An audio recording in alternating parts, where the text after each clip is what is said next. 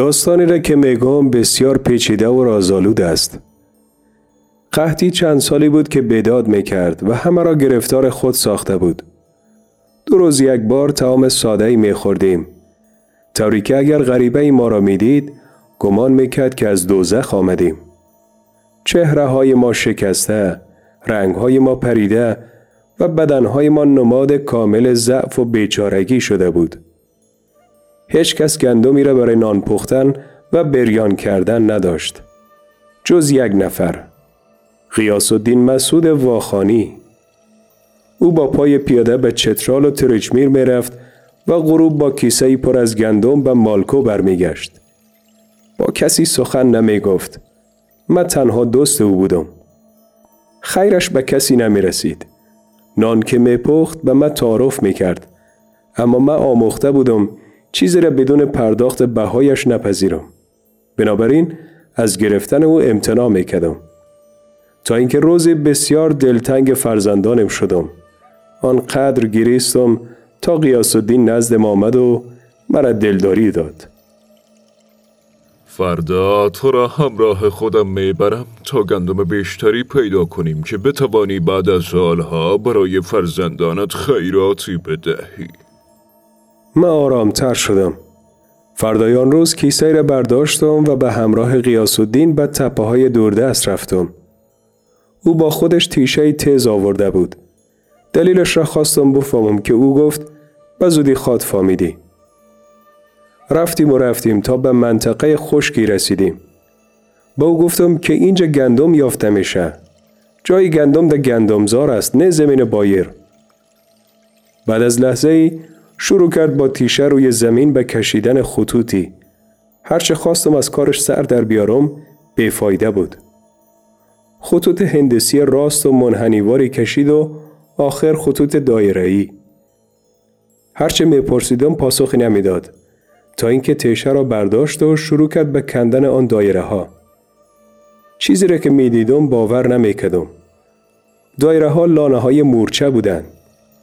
از لانه مورچه ها با مهندسی دقیقی انبار گندم آنها را پیدا کرده بود که هر لانه ده من گندم داشت. من نمی‌دانستم چه باید بکنم. کیسد را بیاور برادر امروز روز جشن ماست. تو قدمت خیر و برکت دارد. دنیا روی سرم خراب شد. من نمی‌تونستم حق آدمی را بخورم. ای که جاندار کوچک خدا بود.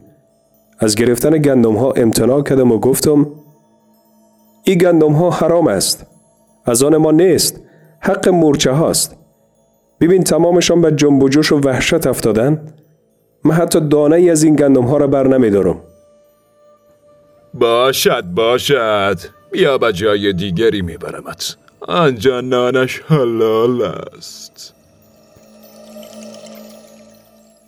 دو تپه آن طرفتر از دوباره کارهایش را تکرار کرد اما این بار مورچه در آن حوالی ندیدم او تنها بعد از کشیدن خطوط روی زمین کنار تخت سنگی دایره کشید و سپس گفت برادر کنامش اینجاست من فقط او و کارهایش را نظاره می‌کردم.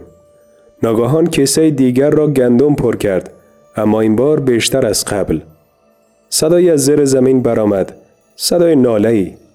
از کنار تخت سنگ موشی بیرون جست و با ناله سرش را دو بار بر روی سنگ کوبید و فریاد زد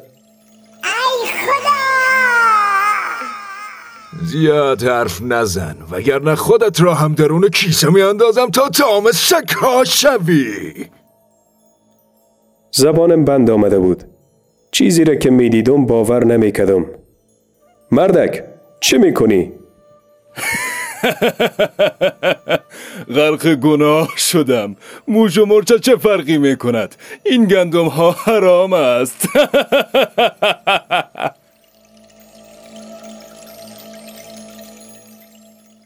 او فقط میخندید.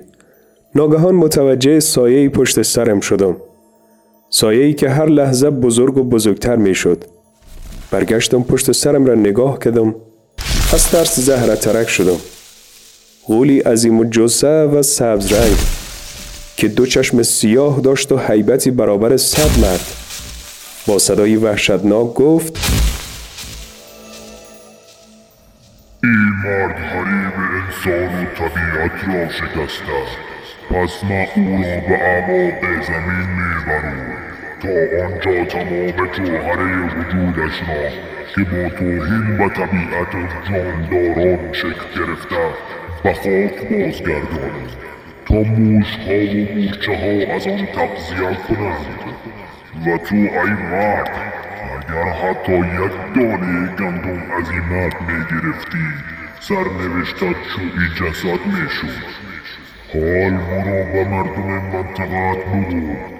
که قول طبیعت هر کس که به طبیعت به احترامی کند را سخت مجازات می‌کند.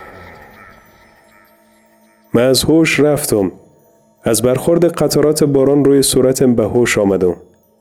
با ترس و عجله به مالکو بازگشتم و داستان قیاس الدین بیچاره و غول را برای مردم تعریف کردم.